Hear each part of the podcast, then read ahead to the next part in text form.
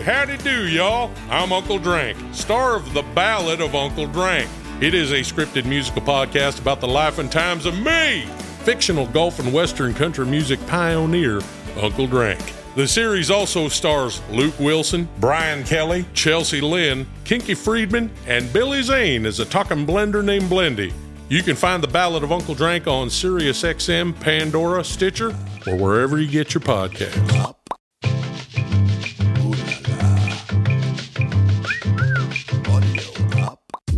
You're listening to the Tom Green interview. Hello, everybody. It's Tom, and uh, got a great show today. Felipe Esparza, uh, an incredibly successful uh, comedian. He won last comic standing. He uh, immigrated to the United States uh, from Mexico when he was just a kid. Has some amazing stories about that.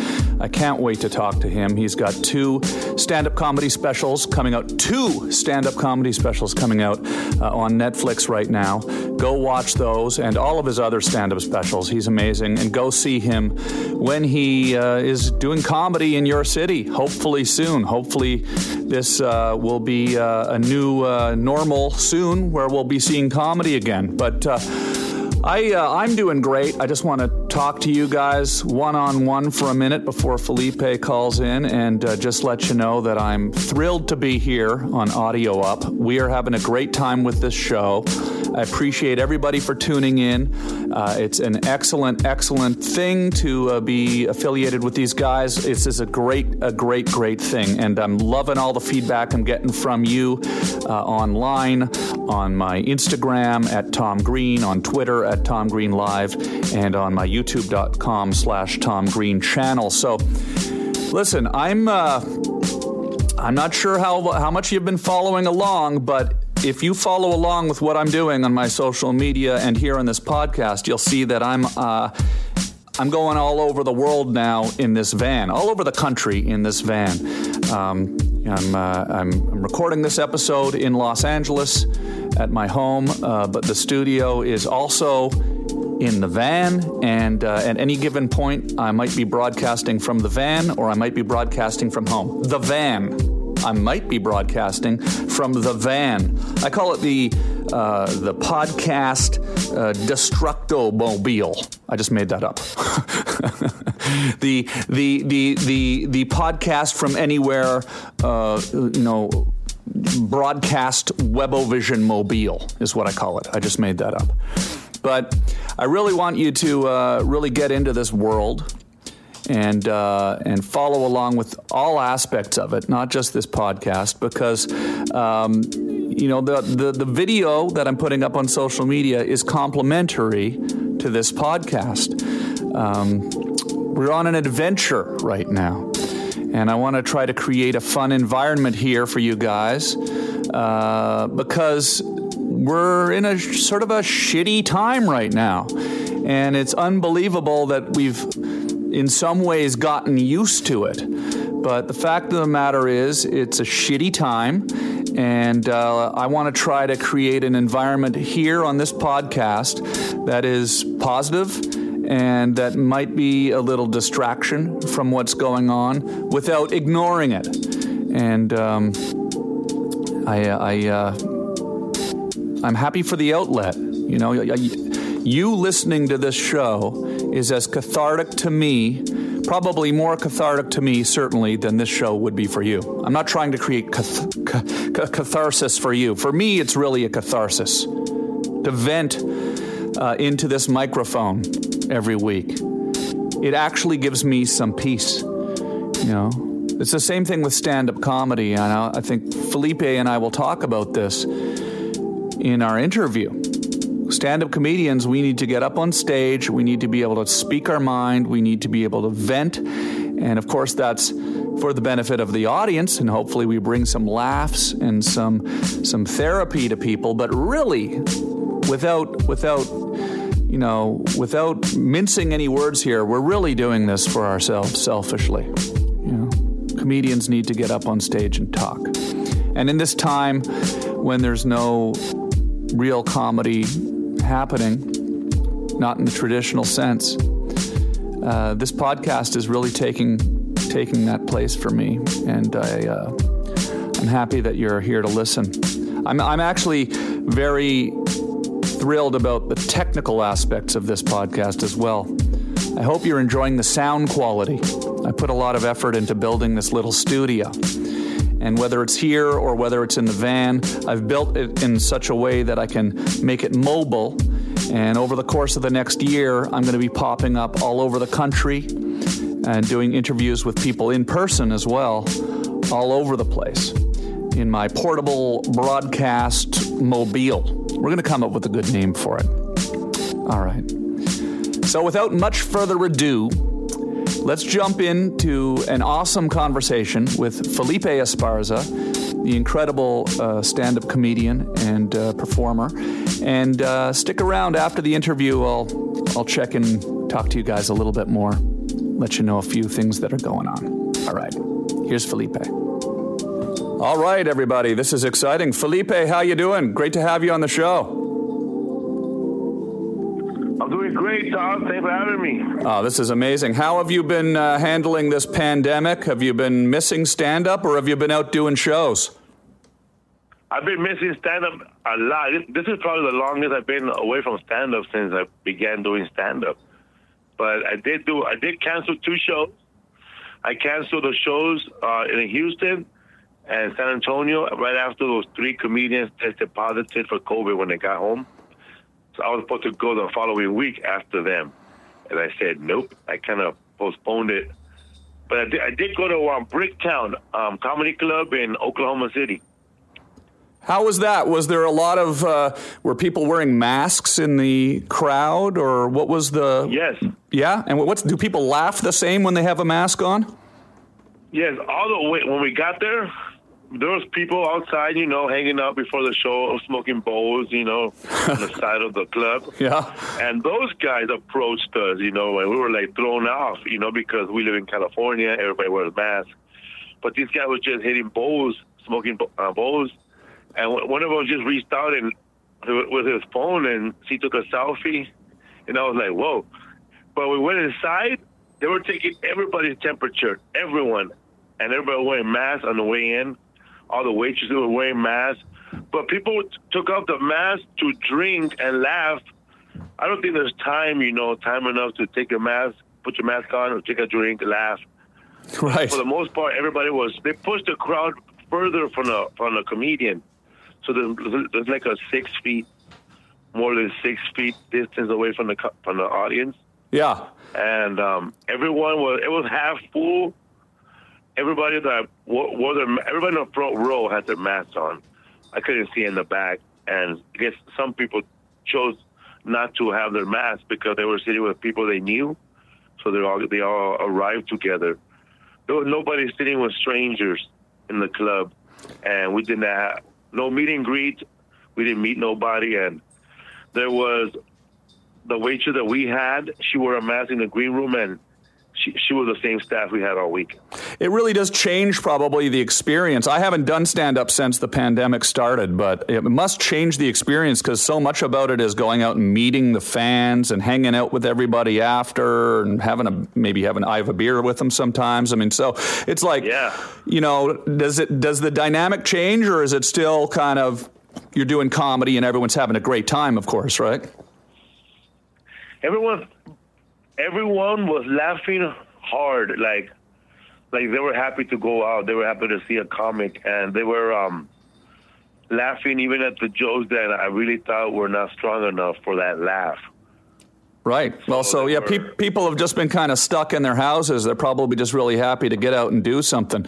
Now, how you, you started doing stand up in what year? You've been doing it for a long time, but you, you started in what? And you went on and you started like in 1990. The first time I went up on stage was like 1995 or 90 late 94. But that's when I first started, you know. But you know, you're so um, afraid to go go back on stage, so I will go off and on. 94, and then 95. But in '96 is when I really started hitting the hitting, taking it serious and going up every day. And you're you're the example of uh, you know someone who's lived the American dream. I was I didn't realize I was reading about uh, your story a little bit before our interview today. We've you know hung out before. I've been on your podcast, but I didn't realize what you went through to get into the United States when you were younger. How old were you when you came to the United States? And tell me a little bit about that journey. I was, I was, I think I was five years old, or five or six years old, or but I know I started kindergarten late. You know, when I was supposed to be in first grade, so I was about to be five years old and my little brother was four, and my other brother was one or two years old. My brother and I, my brother Angel, were like nine months apart. My mom got pregnant like as soon as she had me again. So people say we're Irish twins. Yeah, yeah. So, and then my other younger brother, he came in a year later after my brother. So the three of us, we crossed. My, my father came first to America. Like he established himself with a job and I think he had his papers together already. And he came to get us, but we didn't have our papers. We crossed the border with um, a regular man that we didn't know, and we they they stopped us by San Clemente, California, which is by San Diego. There was a checkpoint. I remember a little, and they just um, deported us, sent us back. We went there. Then a second time, I forgot how we got there, but um, they, they, we got deported again. But the third time was the one where my aunt said, "You know what? Let's just." Um, she went to um, San Diego or this little town called San Isidro, which is the first town you hit when you come in from Mexico. And we we took their passports, but we didn't know we were little. They just looked at the passports and it's like they were handing out roles, you know, like movie roles. Okay, you're gonna be you're gonna be this guy, you're gonna be this guy and we had one. The little girl, her name was Patty, and my aunt said, "Well, to my little brother, I guess you're gonna have to be Patty." And my aunt got my brother, um, took my brother's clothes off and put him a little dress, and my brother started living like a little girl for like two weeks. Right. So he will mess up, you know, and ruin it for everybody. Right, right, so we right. Get to the, we get to the border and I talk about this in my second special, Translate This, which is not uh, available anywhere anymore. And um, we went to the border, and my brother says Pati, and they let us in. We made it.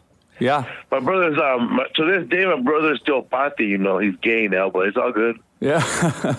what what was that Oh, yeah, like? we- what was that like when you're a little kid and you're trying to come to America and and you can't get in at first? I mean, what are you thinking about? Are you thinking, uh, you know, of, of the land of opportunity, and uh, or or, or are, are you scared? What's that feeling like?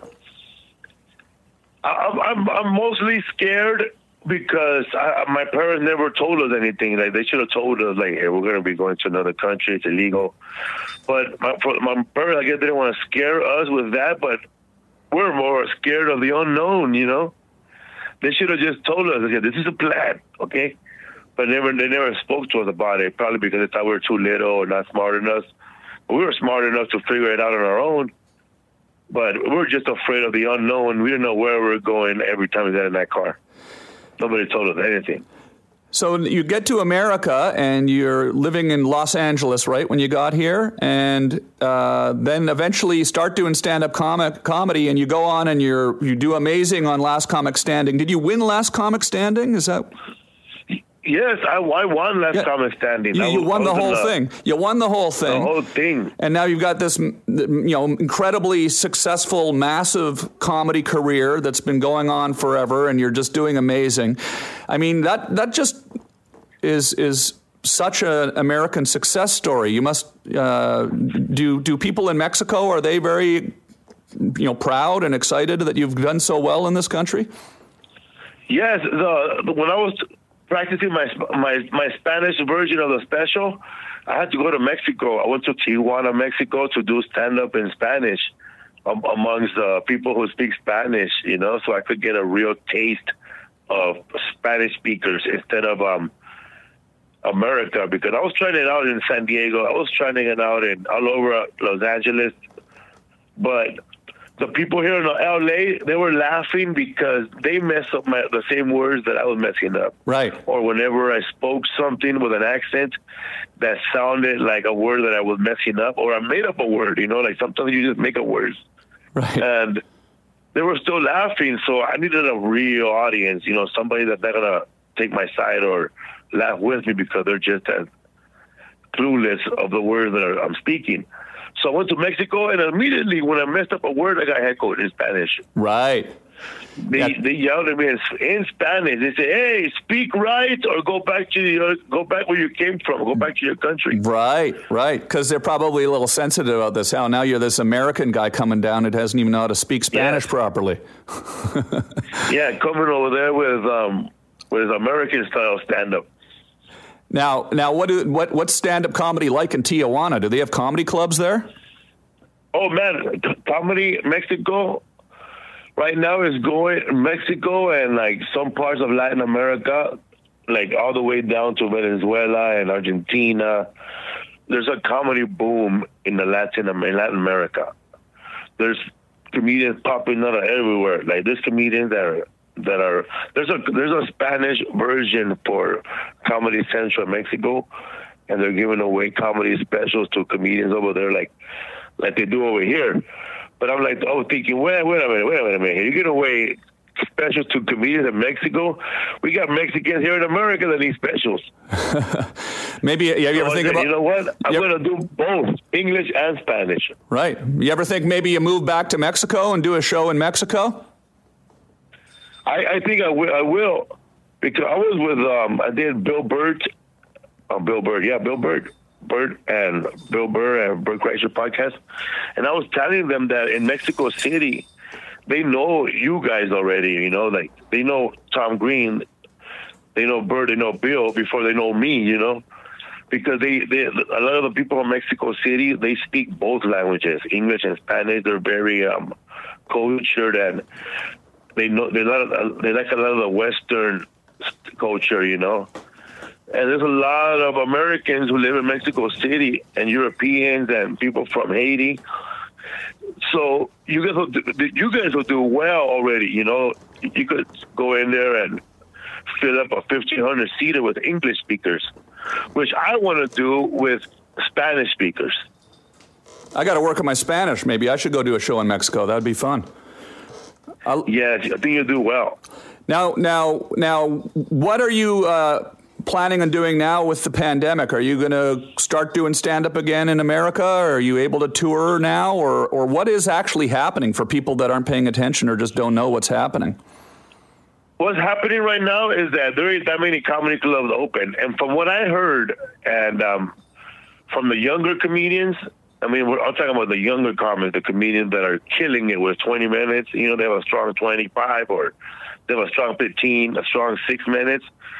I heard that there's a lot of, um, from what I heard, there's a lot of speakeasy comedy clubs going down in people's basements and a lot of rooftops, you know, a lot of parking lots. I know in San Diego, they're they're packing up cars, you know, 10 cars with their own um, and, and a comedian performing outside of the parking lot for them. But I'm not down for that right now, man. You know, I'm not gonna take my chances. I'm gonna just wait, and um, I'm booked in um, Wise Guys Comedy Club, and I'm still booked in San Antonio and Oxnard in California in December and Ontario, but I don't know if they're gonna stay open. Yeah. But as far as drive-ins, nobody has invited me yeah, yeah. Going back into to the beginning a bit for a minute, what was it like when you won Last Comic Standing? Did you know you were going to win the second you got there, and what was that experience like? Was that just overwhelming? When I was on Last Comic Standing, I was nervous, you know, but I've been doing it for a while. I had a lot of jokes, but I wasn't. Um, I just say I wasn't. Um, most comics, I was. Um, procrastinator when it came to putting a set together. But the closer it got to like six, uh, I was like in season episode six of Last Comic Standing, and then seven, and then I really thought that I was gonna get knocked out, but somehow just kept making it I was happy. Yeah. And did you, you immediately see when you go do your shows, just obviously there was just way more people coming to your shows all of a sudden, and you were a big star, and it was just that that must have been really exciting, right? Yes, and when we were we, we did a tour with Last Comic Standing, 85 cities in America, and I knew that I did something special in, to people, you know, with my comedy because, or something about me attracted them. Besides the comedy, you know, comedy is one thing, but there's also the person. You gotta like the person. When I was in, I went to a place I never heard of, only in songs. You know, Billy Billy Joel, Allentown, Pennsylvania. Right. Sure. Yeah. I've only heard of that place in, a, in um, from a song. Yeah. I went to Allentown, and when I went outside, I went to the. I was last. You know, I, I was going up last every show, and there was these two old couple, like old white couple. You know, they were probably sixties, retired, and they were wearing um, sweatshirts with red letters on them, and then on the front of the T-shirt they wrote "Team Felipe." so they were, so they're letting everybody know that they voted for me for last comic standing. Yeah. And right there, I knew that um, I did good. You know, I, I was going somewhere. Yeah. Yeah, that's amazing. Yeah, you're in Allentown and you got these, uh, they were like older people and they're excited to see you. It's a completely different, whole new audience, right? Yeah. What What are you writing about now, and what What are you finding funny right now? And is this pandemic and all the craziness in the world is that going to change your material? I think, uh, wow, this, it's not just a pandemic. People are, are just too woke sometimes for their own good. Uh huh. Every day, a, a new a new kid turns 18 and opens up a dictionary and start realizing what really happened in this world, and they get a little upset. There's self-realization. You know, it's like they've been deprogrammed. But some people take it to the next level, man. Like I know that um, as far as like Lat- Latino America, Latin America, a lot of Latinos don't want to be called Latinos because it's not just it's not, it's not just one race. It's just many races. They want to be called Latinx. So my thing is, man, I, I don't want to be called Latinx. I want to be called Latin double X. Right. you know, something like that, or or the pandemic. I, remember I was walking with wearing my mask with another with another comedian in Oklahoma City, and that comic said, "Oh my God, it smells like fucking shit right now." And I said, "Bro, you're wearing your mask. Take it off." yeah. So Yeah, then- you, you got to wash that mask. That mask starts to stink if you don't uh, if you don't throw that in the washer once in a Tell while. me about it. Yeah. now, I mean, but you mentioned it it's too woke now. Is that actually something that you're noticing more every year? Like you tell a certain joke and people are offended by it when. Is that a Oh problem? yeah, some people are offended. Like if I do a joke about making fun of uh, my my culture, right? There might be somebody from my culture who might say, "Oh, it's funny when he says it, huh?" But how come you, you get offended when a white dude says it? You know, and then there's a big- there's a big argument. You know, Yeah. Is it just because some? people just people will find something not to like. Yeah. And I guess Like that's. I, I mean, feel right now, yeah. like I know that I know people. I, I watched. I'm a, I watched Seinfeld growing up. I'm a Seinfeld fan. I think I, I watch an episode of Seinfeld every day, but people don't know about that. And um, what I'm starting to see is that Seinfeld is going to move to Netflix. So I've been seeing on my Google. You know, I get a lot of Google Seinfeld news. I've been watching. I've been watching a trend on Seinfeld news that people are just making up um, any any kind of article to write about how the show. Oh, would that be offensive now? And then they'll show a clip of Kramer, just one clip of Kramer saying something about something, and then they'll show would this be offensive? And then that episode of um, Seinfeld when he gives that cigar, that that wooden cigar, Native American, and so and so. You know, so it's just people are weird, man. It becomes a real problem because you have to talk about something slightly controversial in order for it to be funny. You can't just get up there and talk about normal stuff. So, Yeah. you know, what's going to happen? Is there a solution? Is comedy going to keep getting more and more restricted, or or how, how do we get around this as comedians? I think, uh, com- like most comedians, who are um, successful at doing their their their, their comedy, which whether real dark or real blue, or they're gonna have to find their own fans, like everybody else, you know. So that comedian might, might have a hard time, you know, performing at the comedy store, you know, or following a, or performing at the Laugh Factory. You're just gonna have to just stick to your to your heart and what you believe in, and don't quit. And you, little by little, man, you start building a little following. If you were to, some comments that I thought were weird, man. Like, but I, I saw something in him. Like, this guy has something, but I know he's gonna grab fans as soon as a bigger audience sees him. Because uh, at first nobody really got Eric Andre, you know, but now they get him. Yeah, yeah, yeah. I love Eric. Yeah, that's amazing. Yeah, it's it's it's. What what would you say to somebody who wanted to start doing stand up? And uh, I mean, h- how did you start? And how, what's your process? Just technically, how do you write? Do you sit down with a computer? Do you have a pen? Do you just freestyle off the top of your head? What what do you do? I my advice to a young comedian would be different from the advice that somebody gave me 20 years ago because 20 years ago there wasn't a lot of things that are now. I had to go to the library to look up a book about comedy writing. Right. I remember a librarian.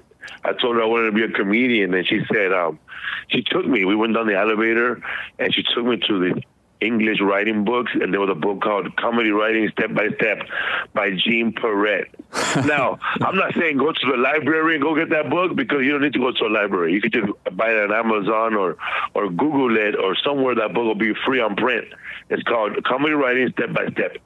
And basically, this book, it just tells you how to write jokes, but it don't, it don't teach you how to write the joke. It teaches you like the the brainstorming of a joke. Like if you're gonna write a joke about school teachers, you got to have a, a column, like five columns, and on one side you write all types of teachers that teach. You know, like history teacher, math teacher, gym teacher, health teacher, and then the other side you write random schools that you know, and then the other side you write um things, funny things you've heard in the classroom growing up. You know, like an argument you remember from growing up as a school with a school teacher. You know, a bad grade that happened with a school teacher. Anything with a school teacher, you start writing it down. And as a young comic, you need this. You need to brainstorm and write everything down because your mind is not working like somebody that's been doing it for 35 years or 20 years. So, like anything else, you got to train your mind to start thinking funny, being funny, finding um, the pitfalls in life. You know, like okay, this is sad, but you try to find the funny in that, and that's how I learned uh, from this and hearing other comics and so on. But for now, uh, but I would tell a young comedian now, learn how to edit on the phone. Learn how to how to how to make a good video. Lighting is very important, you know, and that's it, man.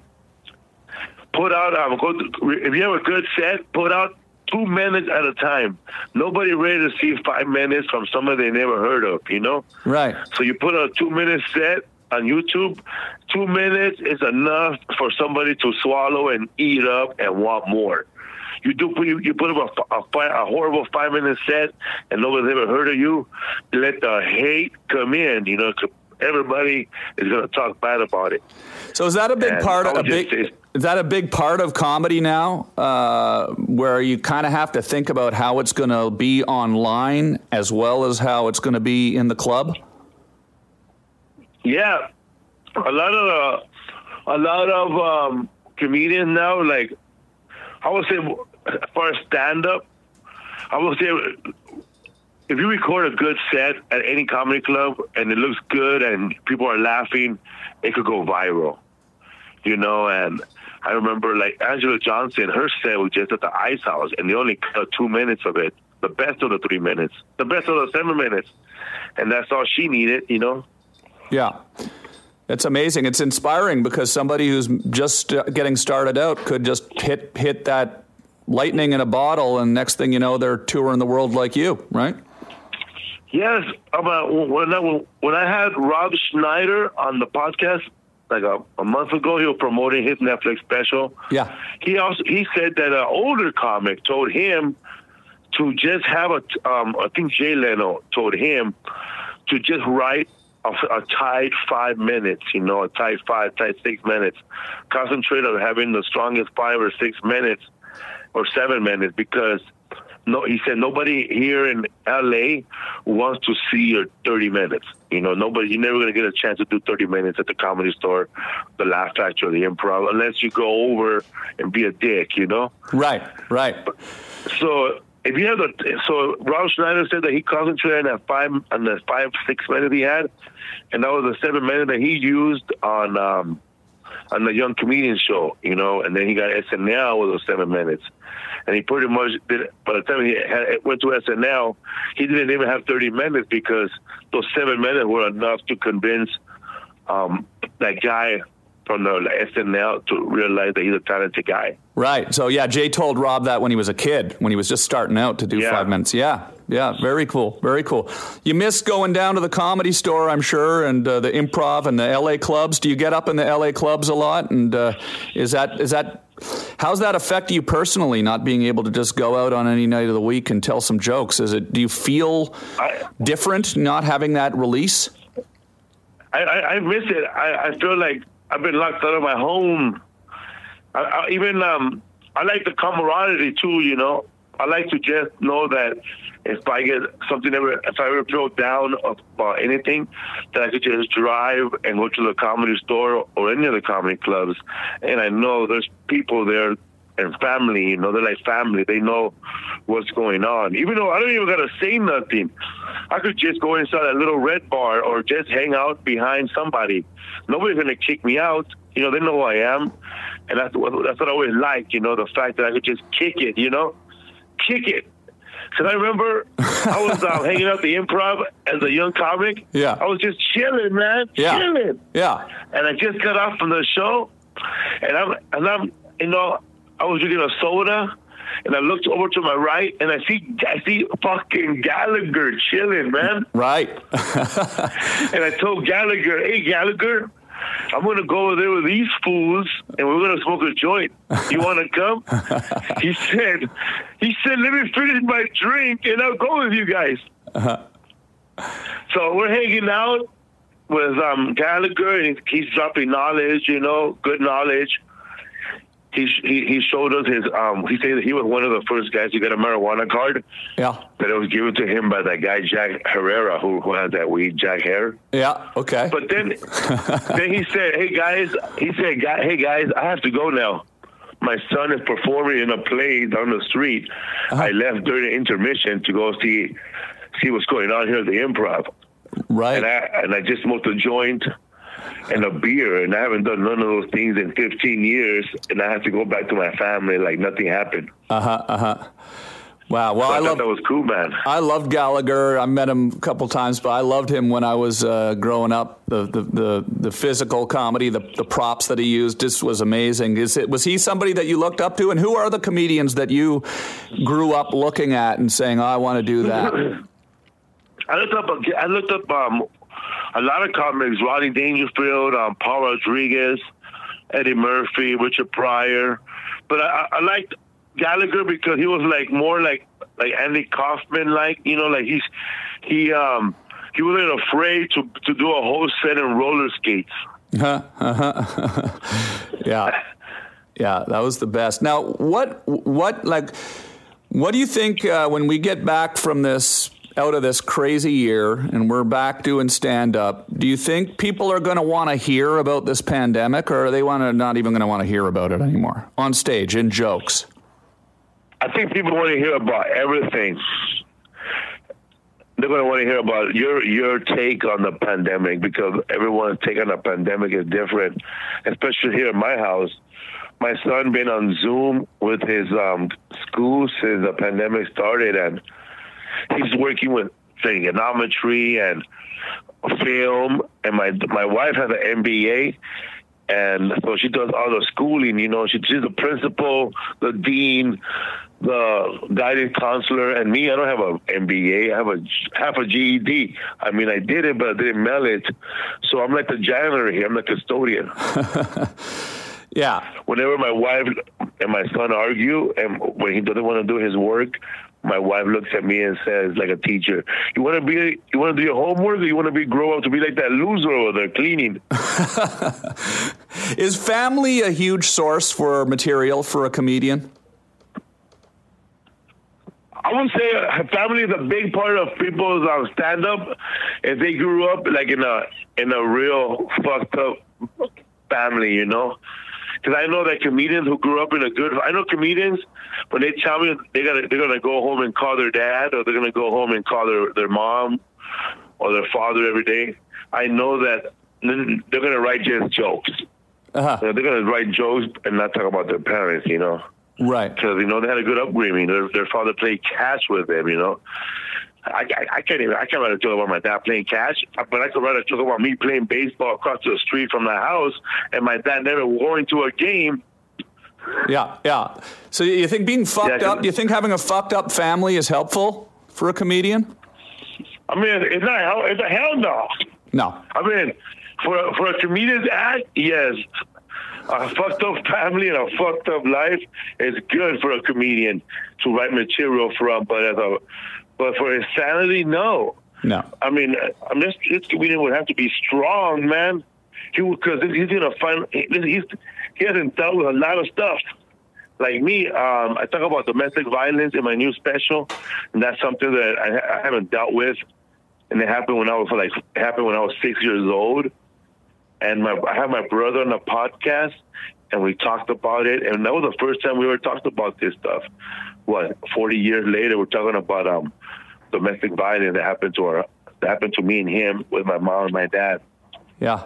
So I thought that was a healing process for me and him. That's really what what comedy is for, right? I mean, for the audience and also for the performer. It's a healing process, right? To be able to get these things out in the open.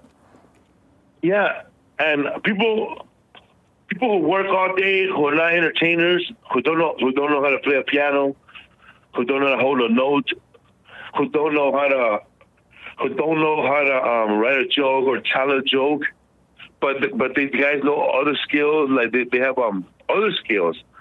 They need us, man. They need us to keep them sane. You know, they need us to make them laugh and entertain them. And there's a high, man, when you laugh. Because I remember laughing when I was a little kid and going home laughing, thinking about Richard Pryor's jokes was my what kept me sanity, kept me sane. Yeah. And, And the, we and the retelling of the joke to someone else, even though I never said the joke the right way. yeah, we we we need that now more than ever, right? Well, that's it's with everything going on in this world, comedy is probably more important than it's it's ever been. Yes, man, we need comedy more than ever right now in these hard times. Yeah. Well, Felipe, I appreciate you calling the show. Uh, it's always great talking to you, and uh, you know I want to wish you all the best with everything you're doing. With you, you have a new special coming out. Uh, tell me a bit about what's what's what's next. What's happening next? I, right now, I have two new specials right now that are streaming on Netflix: Bad Decision, Malas Decisiones, Spanish and English. Two specials, and I'm in a movie that's coming out September 4th with um, Pauly Shore, Erik Griffin, Bobby Lee. I have a small role. I play a priest, Father Jeff. Nice. That sounds like a fun And- movie. that's that's Yeah, gonna be a, that's gonna be a funny one. Yeah, you you could buy it or download it on September 4th everywhere and go check it out. And I, I, I've been pitching right now to the networks again for a sitcom with um, a comedian from Mexico. He's a comedian actor. His name is Omar Chaparro. And he's with um, Three Pots, um, Eugenio Derbez, and we got Eric Tannenbaum from Two and a Half Men, and Greg Doyle from Grownish, and Ismael, some guy named Isaac Martinez, and he's a writer. Yeah. So we'll see what happens, bro. So we're going to see you on the back on the on the TV soon. I'm sure that's amazing. Well, we'll we'll we'll all be watching the special. Best of luck with that, and uh, I appreciate it. Yeah, I'm looking forward to seeing you in person again soon. Hopefully at the bar at the comedy store, we can have have some laughs in person next time. Okay. For sure, man. I'm down. Okay. Muchas gracias, amigo. Gracias. Buenas tardes. Muchas gracias, Tom. okay. Uh, adios and ciao and gracias, Felipe. Thank you. Thanks for listening to another episode of the Tom Green interview. I uh, I really enjoyed that. I really enjoyed talking to Felipe. He's had incredible success, and I'm I'm just so so happy for him. I've gotten to hang out with Felipe a few times uh, over the years here in Los Angeles, and it's always been an awesome, uh, good time. And thank you for listening. Uh, now, I don't know if you know about the code word, but there is a code word on this podcast. Sometimes I make up new ones, uh, but we've had two in the past. The code word has been Zamboni, and it's also been sassafras. Now, what does that mean? What does that mean, code word? What do you mean, code word, Tom? What do you mean by code word?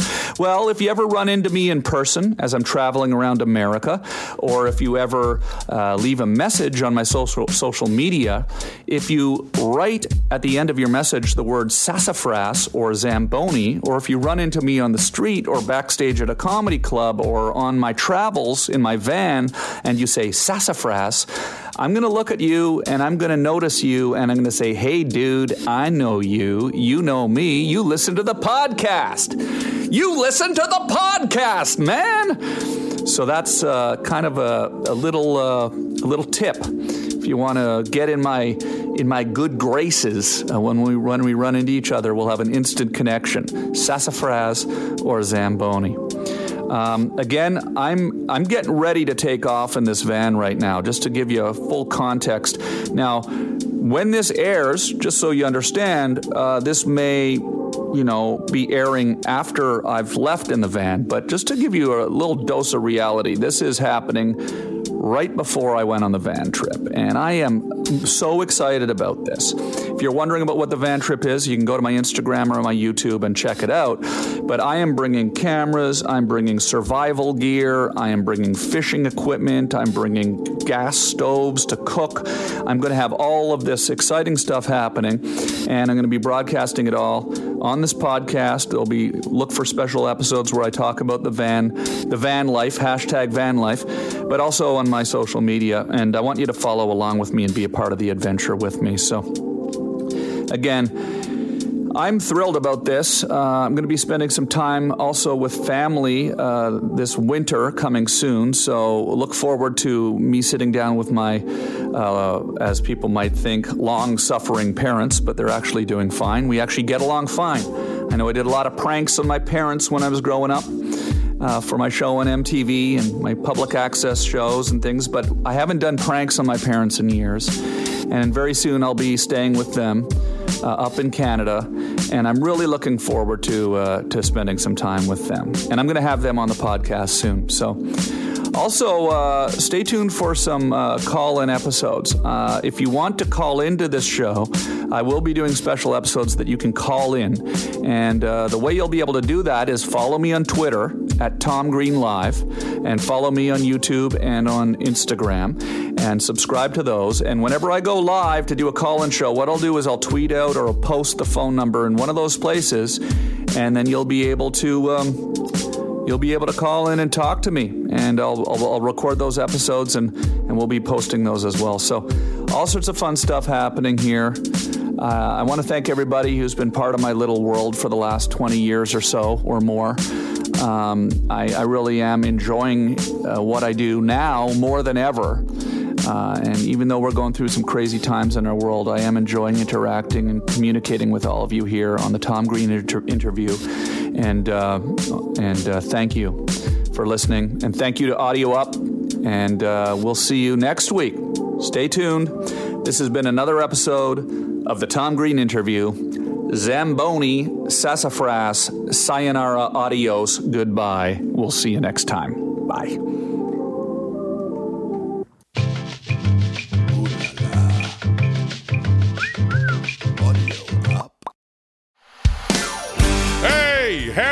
Y'all. I'm Uncle Drank, star of The Ballad of Uncle Drank. It is a scripted musical podcast about the life and times of me, fictional golf and Western country music pioneer, Uncle Drank. The series also stars Luke Wilson, Brian Kelly, Chelsea Lynn, Kinky Friedman, and Billy Zane as a talking blender named Blendy. You can find The Ballad of Uncle Drank on SiriusXM, Pandora, Stitcher, or wherever you get your podcasts.